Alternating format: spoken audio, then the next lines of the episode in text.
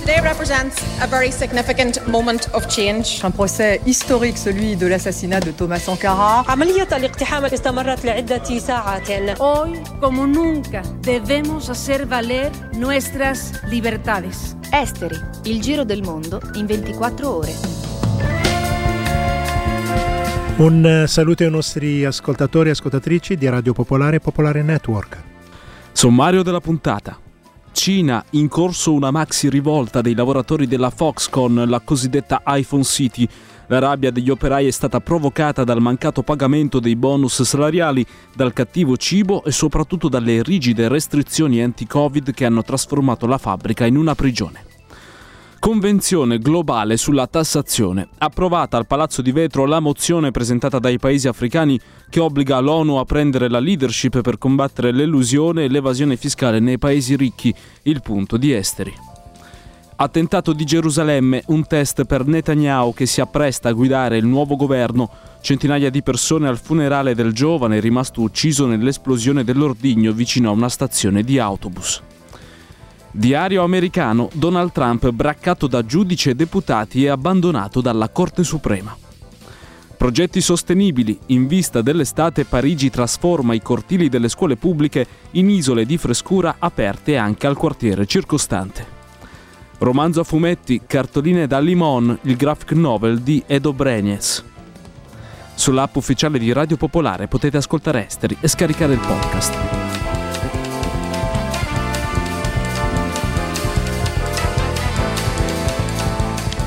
Partiamo dall'Ucraina. La Russia ha lanciato circa settanta missili da crociera che hanno causato diffusi e prolungati interruzioni di corrente. Secondo il governo ucraino, questa sera le città di Leopoli, Kharkiv e diverse zone di Kiev sono senza corrente elettrica.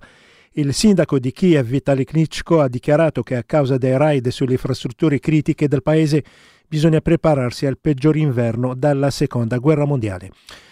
In Israele centinaia di persone sono raccolte nel rione ortodosso di Arnof a Gerusalemme per partecipare ai funerali di Ari Shupak, sedici anni, il ragazzo rimasto ucciso nell'attentato odierno all'ingresso della città. Ai funerali hanno preso parte tra gli altri il sindaco di, Ger- di Gerusalemme e il deputato di estrema destra Itamar Ben-Gvir, che viene indicato come il prossimo ministro della sicurezza interna nel governo di Netanyahu, che si accinge a comporre. Oltre al giovane morto, il bilancio del doppio attentato alle stazioni di autobus e di diciannove feriti. Tra di loro ci sono diversi bambini. Sentiamo giornalista saggista Eric Salerno. Gli autobus non erano stati bersagliati da, da, dalla fine dell'intifada, direi, perciò stiamo parlando di una decina d'anni almeno. Non è stato un, un caso che abbiano attaccato de, due autobus a due fermate vicino alla stazione, vicino all'ingresso della città.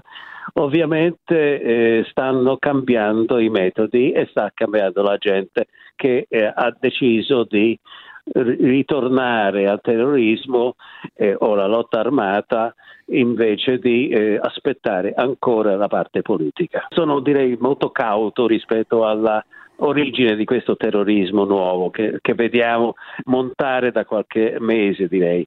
Eh, da una parte sicuramente c'è una generazione nuova eh, di palestinesi, dall'altra parte ci sono dei gruppi, eh, che a questo punto possiamo definire armati, che hanno deciso appunto di eh, ritornare alla lotta armata, e qui troviamo in Cisgiordania quello che una volta era Gaza, cioè troviamo crescere Hamas da una parte e troviamo, e l'hanno detto gli stessi israeliani, troviamo dei gruppi che non riescono bene a identificare, ma sono, eh, chiamiamoli così, vanno oltre anche eh, Hamas stesso, che ha più o meno un accordo con Israele per quanto riguarda Gaza. Dicevamo nel titolo che questo attentato di Gerusalemme è un test per Netanyahu che si appresta a guidare il nuovo governo con l'estrema destra. Sentiamo Eric Salerno. Abbiamo assistito a una serie di azioni armate a livello, direi, elettorale, e l'hanno ammesso anche loro. I vari contendenti alla leadership di Israele hanno cercato di far vedere che erano abbastanza duri, anche se tra virgolette di centrosinistra, da eh, gestire un paese come Israele in questo momento. Dall'altra parte eh, stanno cercando gli israeliani, eh, i politici israeliani, di rispondere in qualche modo alle minacce dei eh, palestinesi armati, in una fase in cui dal punto di vista loro c'è, c'è bisogno anche di usare la forza e non soltanto il convincimento a livello politico.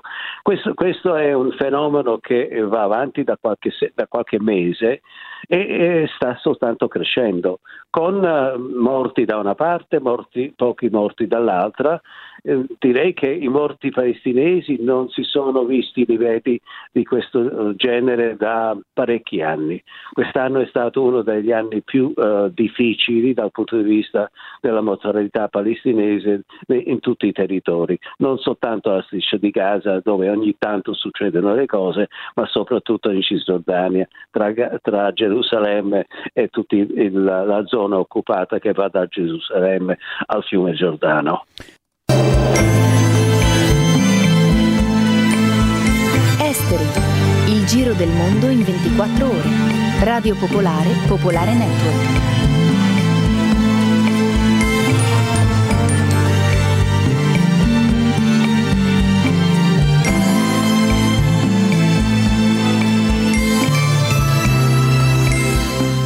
Apriamo con la Cina e questa maxi rivolta nella cosiddetta iPhone City. Sentiamo Gabriele Battaglia. Incidenti nelle prime ore del mattino allo stabilimento della Foxconn di Zhengzhou, la più grande manifattura al mondo di iPhone e non solo, dove lavorano circa duecentomila persone. A fine ottobre era stato scoperto un focolaio interno di Covid e la fabbrica, che è taiwanese, ha adottato un cosiddetto sistema circuito chiuso, misure draconiane di contenimento in cui di fatto lo stabilimento viene blindato con i lavoratori dentro. Chi lavora alla Foxconn in pratica non ha contatti col mondo esterno. Così migliaia erano fuggiti scavalcando le recinzioni, tant'è che per trattenere il personale e attirare più lavoratori Foxconn ha dovuto offrire bonus e salari più alti. Era intervenuto anche il governo cittadino, per cui Foxconn è chiaramente una risorsa, esortando militari in pensione e anche impiegati pubblici a fare turni di lavoro all'interno della fabbrica. Stamane molti dei lavoratori rimasti all'interno hanno sfondato le barriere e si sono scontrati con la polizia e i tabai, cioè le tute bianche addette alle misure anticoronavirus. Allora, questa vicenda è interessante perché vi sono intrecciate diverse contraddizioni della Cina, a prescindere dal Covid stesso. Primo, la protesta sarebbe nata dal mancato pagamento dei bonus e dei salari maggiorati che erano stati promessi. È una costante in tutte le esplosioni di rabbia operaia, specialmente quando ci si avvicina al Capodanno cinese, che quest'anno arriva anche presto, il ventidue gennaio. È quello infatti il periodo in cui i lavoratori e le loro famiglie misurano il proprio successo economico, e quindi salari non corrisposti, aspettative economiche non rispettate sono un'offesa quasi personale, suscitano rabbia e anche disperazione. Secondo, si protestava anche per la scarsezza e la pessima qualità del cibo che viene dato ai lavoratori chiusi dentro. Abbiamo osservato lo stesso fenomeno anche durante i due mesi di blocco di Shanghai la scorsa primavera. La disperazione di non avere cibo, la memoria relativamente recente della fame, l'idea che per non morire di Covid si rischia di morire di misure anti-Covid. Ma sulla protesta eh, alla Foxconn di Zhengzhou è interessante sottolineare un terzo aspetto del tutto inedito e dovuto proprio alla pestilenza e alla sua gestione da parte delle autorità cinesi. Molti di coloro che protestavano denunciavano di essere stati messi in dormitorio con colleghi positivi ai test. Questa apparente mancanza di solidarietà di classe dipende dal fatto che la propaganda ha per due anni creato un terrore del Covid che produce anche forme di discriminazione nei confronti di chi si ammala o è positivo. Al momento si tratta di meno di un milione di cinesi dall'inizio dell'epidemia. C'è un autentico terrore di morire, soprattutto tra le classi subalterne che hanno meno accesso all'informazione, e anche il terrore di uno stigma sociale. Ti sei ammalato perché probabilmente sei stato incauto e non ti sei attenuto alle regole. Adesso puoi recare danno alla collettività. È qualcosa che fa che fare con la perdita di faccia, cioè con la vergogna. Ecco, adesso emerge che molti dei lavoratori alla Foxconn erano infuriati perché dicono: ci chiudete tutti dentro, adesso ce lo prendiamo, ci state condannato, ci state condannando alla morte vera o quantomeno alla morte sociale. Quindi, qui sta il paradosso, la campagna anti-Covid basata sulla paura ha in questo caso determinato un'eterogenesi dei fini, non controllo, precauzione e quindi stabilità, ma la rivolta.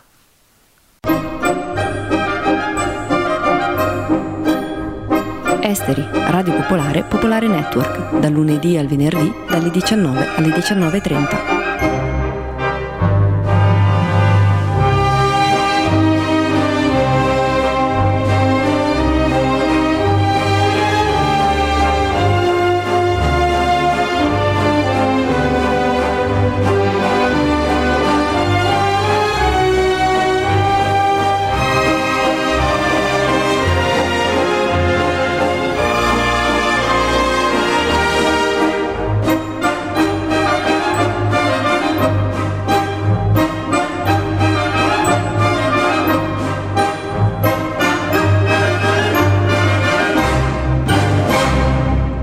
Oggi all'ONU è stata eh, votata una risoluzione che potrebbe essere eh, storica, perché questa risoluzione, che è stata presentata dai paesi africani, obbliga l'ONU a eh, guidare eh, la lotta contro l'elusione e l'evasione fiscale che viene prodotta soprattutto nei paesi ricchi. Sentiamo il servizio di Chiara Vitali.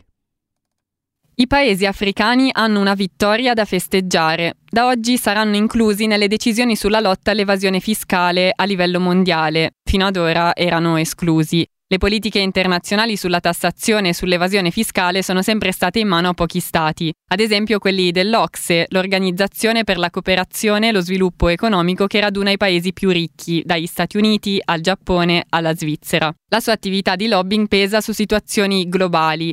Un esempio, quando parliamo di evasione fiscale, di solito pensiamo a piccole isole dove multinazionali e ricchissimi nascondono i loro patrimoni per non pagare le tasse. È la realtà, ma il settanta per cento dell'evasione mondiale è favorita da leggi dei paesi Ocse che agevolano gli abusi, volontariamente o meno. Abusi fiscali significa meno soldi nelle casse dello Stato, problema comune a ricchi e poveri, ma con effetti diversi. Nei paesi in via di sviluppo, l'evasione fiscale condiziona fortemente la capacità di spesa dei governi. La rete Tax Justice Network, ad esempio, ha calcolato che più di venti milioni di bambini potrebbero andare a scuola nel territorio africano se i loro stati riscuotessero le quote che perdono proprio a causa dell'evasione fiscale. Gli stati africani così hanno proposto alle Nazioni Unite che la competenza in materia di tasse e lotta all'evasione a livello internazionale passi nelle mani dell'ONU. I have the honor to present draft resolutions entitled Promotion of Inclusive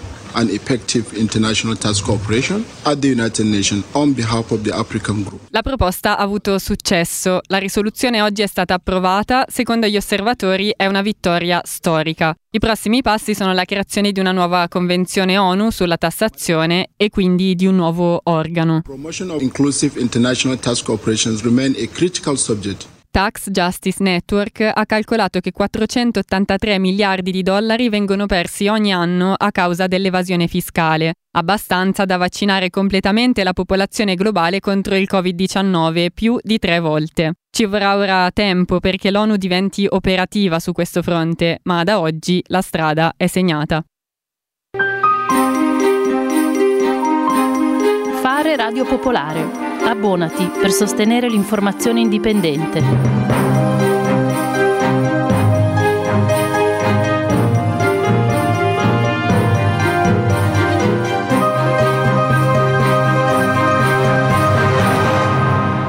Il diario americano, sentiamo Roberto Festa. Quello di ieri, ventidue novembre, verrà probabilmente ricordato da Donald Trump come un brutto giorno, molto brutto. La Corte Suprema degli Stati Uniti, pare senza alcun dissenso tra i nove giudici, ha deciso che l'ex presidente deve consegnare i suoi tax returns, le sue dichiarazioni dei redditi, alla commissione della Camera che dal duemiladiciannove le chiede. Trump, va ricordato, è stato l'unico candidato alla presidenza negli ultimi quaranta anni a non rendere pubbliche le sue dichiarazioni dei redditi alle momento della campagna elettorale. Lui ha sempre giustificato la cosa con una ragione, cioè l'I R S, l'ufficio delle tasse statunitense, ha aperta una revisione dei suoi documenti fiscali e finché questa è in corso lui non potrebbe rendere pubblici quegli stessi documenti. In realtà non esiste alcuna regola che impedisce ai documenti fiscali di essere mostrati, esibiti pubblicamente mentre è in corso un audit. Ma insomma, questo è quanto Trump sostiene, quanto Trump dice. Questo è però anche quanto la Commissione della Camera, a maggioranza democratica, almeno per il momento, non accetta. La disputa legale tra gli avvocati di Trump e i deputati è in corso ormai da anni e ieri la Corte Suprema ha appunto messo il punto finale alla storia. Trump deve consegnare i tax returns.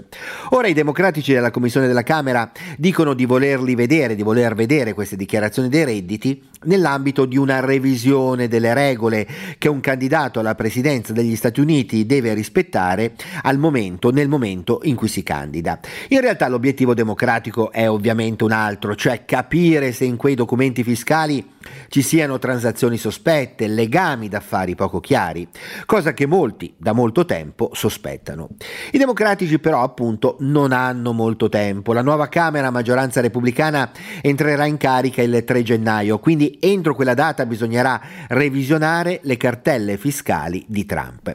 Attenzione, comunque questa delle tasse non è l'unica mazzata che si abbatte, diciamo, su Trump in queste ore. Sembra infatti che non sia riuscito il tentativo di Trump e dei suoi avvocati per rallentare l'indagine del Dipartimento della Giustizia sui documenti top secret trafugati alla Casa Bianca e portati nella residenza privata di Trump a Mar-a-Lago.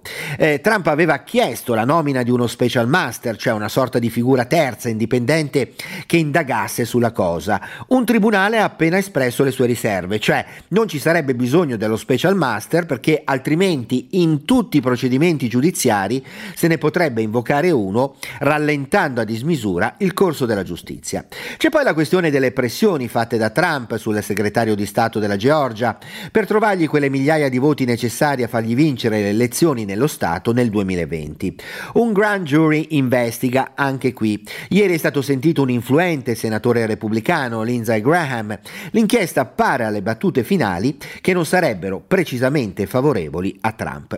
Altro fronte, altro capitolo. È stata fissata per il due ottobre duemilaventitré la prima udienza nel processo contro Trump, contro i suoi figli, contro la Trump Organization, accusati dallo Stato di New York di frode fiscale. Non è proprio una data favorevole, diciamo, per Trump. In quel periodo, infatti, entra nel vivo la campagna per le presidenziali duemilaventiquattro, per le quali Trump ha già annunciato la sua candidatura. Insomma, un concorso di inchieste, di cause giudiziarie piuttosto gravi che si svolgono, diciamo, in simultanea. Per anni la tattica di Trump e dei suoi avvocati, ovviamente, è stata quella di rallentare il più possibile i procedimenti giudiziari che lo riguardano, ma adesso quei nodi sembrano venire al pettine tutti insieme. Non una buona notizia, appunto, per chi vuole diventare il candidato repubblicano alle presidenziali duemilaventiquattro.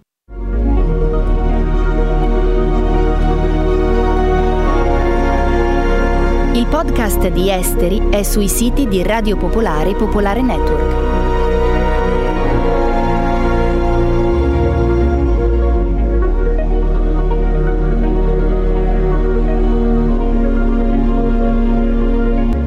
Adesso le rubriche del mercoledì, romanzo a fumetti, eh, la eh, gra- graphic novel che oggi è recensito da eh, Luisa Nanipieri si chiama Cartoline da Limon. Cartoline da Limon è il primo graphic novel dell'autore costaricano Edo Brenes. Nato come un racconto breve basato sui ricordi degli anziani parenti di Puerto Limón, si è trasformato in una saga familiare che lega i destini di tre generazioni, da inizio Novecento ai giorni nostri. Un delicato romanzo sulla memoria e sui segreti di famiglia che si sfoglia con piacere e curiosità dalla prima all'ultima pagina. La storia, che mescola abilmente elementi autobiografici e aneddoti reali a fatti inventati di sana pianta, racconta l'indagine di un giovane studente che vive a Londra e torna in Costa Rica per intervistare i vecchi parenti cercando spunti per scrivere un libro sulla sua famiglia. Grazie anche ad una montagna di vecchie fotografie scovate in scatoloni e album di famiglia, riesce a raccogliere racconti divertenti, come quello di un furto di galline, e più o meno malinconici, tracciando un affresco intricato della vita a Limón ben prima della sua nascita. Dai quartieri dei ricchi impiegati della United Fruit Company, allo stadio di calcio, ai sentieri lussureggianti da percorrere in bicicletta, alle splendide spiagge caraibiche, lo stesso Puerto Limón diventa uno dei numerosi protagonisti di questo romanzo. Un personaggio fondamentale che incide persino sulle scelte cromatiche. Il racconto si snoda tra il presente del giovane detective, le vecchie foto che ritmano le conversazioni e i flashback del passato in cui vivevano i suoi nonni. Per agevolare la lettura dei diversi piani cronologici, Brenes ha lavorato sul colore, appunto. Inizialmente aveva pensato al seppia, un classico per il passato, ma si è accorto che era una tonalità troppo estranea ad una città come Limón, dove fa sempre bello e i paesaggi non sono slavati nemmeno quando piove. Ha quindi scelto di usare il giallo, il verde e l'arancione per i tempi andati e ha optato per uno spettro complementare, rosso, blu e viola, per il presente. Una palette che ha ripreso anche per le foto, desaturandola e rendendo i preziosi ricordi catturati dall'obiettivo ancora più delicati ed affettuosi. Il fumettista ha anche lavorato pazientemente sulla tipografia, creando uno stile preciso per ogni personaggio. Dando vita a un romanzo corale interamente ritmato dai dialoghi e senza nemmeno una voce fuori campo, diventa essenziale permettere al lettore di sapere immediatamente chi sta parlando. In questo caso, i caratteri tipografici evocano anche la personalità di chi parla, e per Brenes questa è una cosa fondamentale. È grazie ai racconti dei personaggi, alle loro reazioni agli eventi, che la storia va avanti. Con indolenza e dolcezza, sottolineata da un disegno sottile, pulito ed elegante che è caratteristico della linea chiara, ma anche incarnandosi attraverso chi, testimone del passato, lo ricorda e lo rievoca, facendo inavvertitamente riaffiorare anche delle verità nascoste. Cartoline da Limón, di Edo Brenes, duecentosettantadue pagine a colori, Bao Publishing, ventitré euro.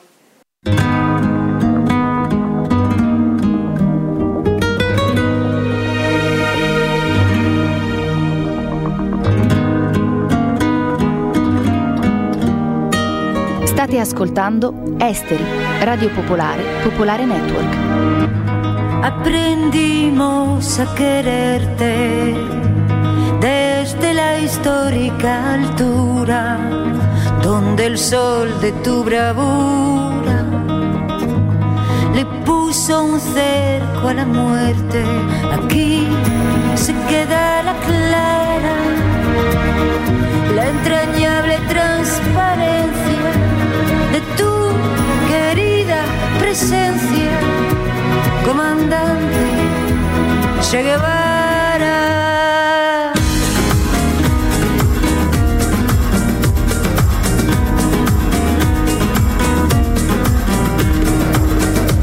Vienes quemando la brisa con soles de primavera para plantar la bandera.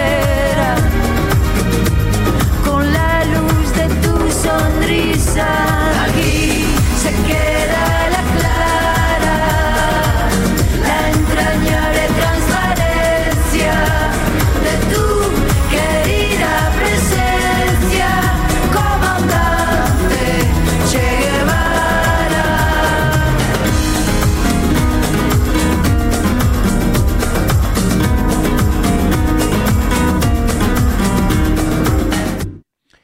In vista dell'estate, le grandi città si stanno preparando per eh, limitare i danni del grande eh, caldo, il caso di eh, Parigi. Prima di sentire Fabio Fimiani, a tutti un caro saluto da Sciauchi.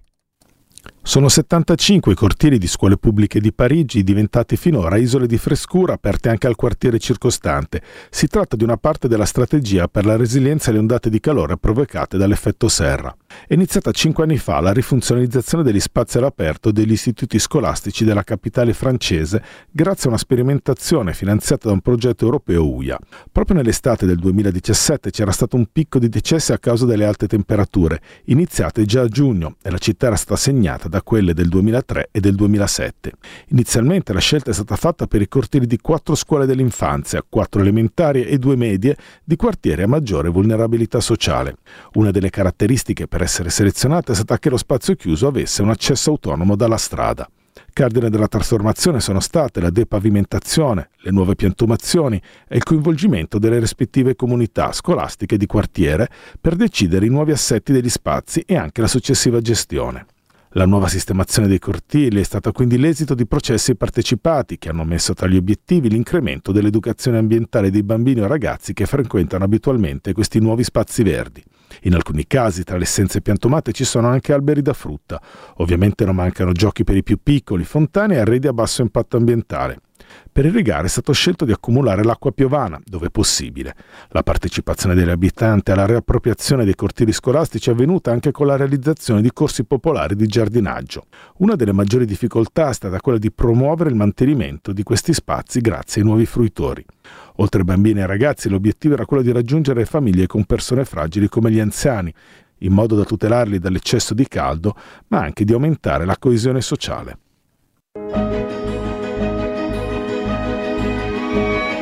Avete ascoltato Esteri, un magazine di Radio Popolare.